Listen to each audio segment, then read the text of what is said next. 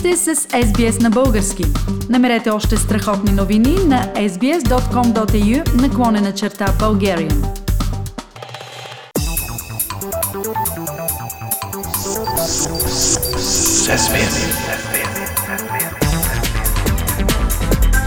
Акценти на седмицата. Пламен, заради войната в Украина налага се България да взима важни решения. Кои бяха основните през последната седмица? Да започнем с санкциите и солидарността, Филип. Да, България до сега подкрепя всички европейски санкции срещу Русия. Но този път ножа опря наистина до кокъла. Брюксел обсъжда спиране на доставките на руски горива изцяло. Това е сериозен удар, който ще доведе до, вероятно, до разпад на и без това разклатената вече руска финансова система, а много вероятно и до рухване на политическата пирамида в Русия. Съединените щати и Великобритания вече обявиха, че спират руските енергийни доставки. За Европа обаче това е доста по-трудно. Добре, какъв е проблема по-точно? А Вашингтон и Лондон, въпреки могъщите си економики, са всъщност дребни потребители на руски горива. И за тях спирането на доставките е сравнително лесно. То има предимно политическа тежест. Но проблема е огромната газова зависимост на повечето европейски страни от Русия.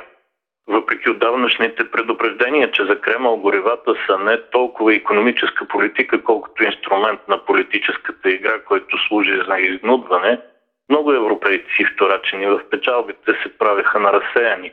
Затова дори за Германия, Италия и други страни зависимостта от руски газ е 35, 40, 50 на 100. Да не говорим за България, която почти 100 на 100 работи само с руски горива. И не случайно, още щом се заговори за спиране на доставките на целия Европейски съюз като санкция срещу Русия, премиера Кирил Петков заяви, че България ще бъде изключение колкото и да не ми се иска да е така, той е прав.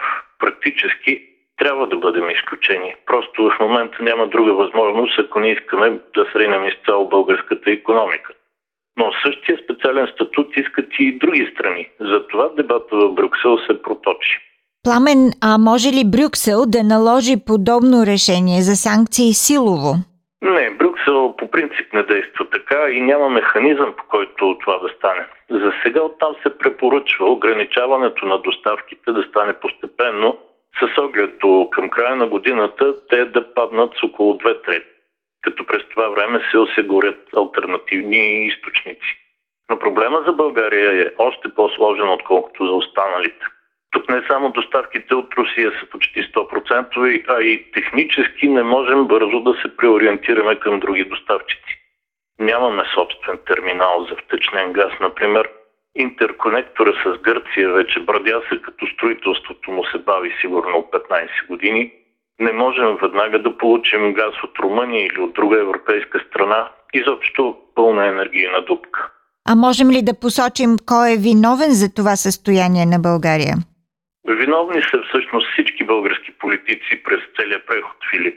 Разбира се, че Бойко Борисов изигра ужасна игра в руска полза, като на бърза ръка и с български пари построи руския газопровод от Турция за Сърбия. А това забавя още повече интерконектора с Гърция. Но не е само Борисов. Това толкова необходимо съоръжение целенасочено не се довършва вече много години, именно заради активността на проруското енергийно лоби в България. И сега нещата стоят така, че дори още утре да купим голямо количество газ от Азербайджан, например, или още утре Гърция да пусне терминала за втечнен газ, в който и България има дял, пак няма да можем да получим никакво гориво.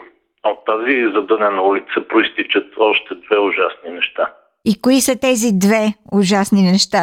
Първо, когато Борисов строеше с български пари руски газопровод вместо български, Президента Румен Радев и другите проруски политици тук не гъкнаха изобщо срещу това. Напротив, те доволно потриваха ръце, защото Борисов свърши тяхната работа.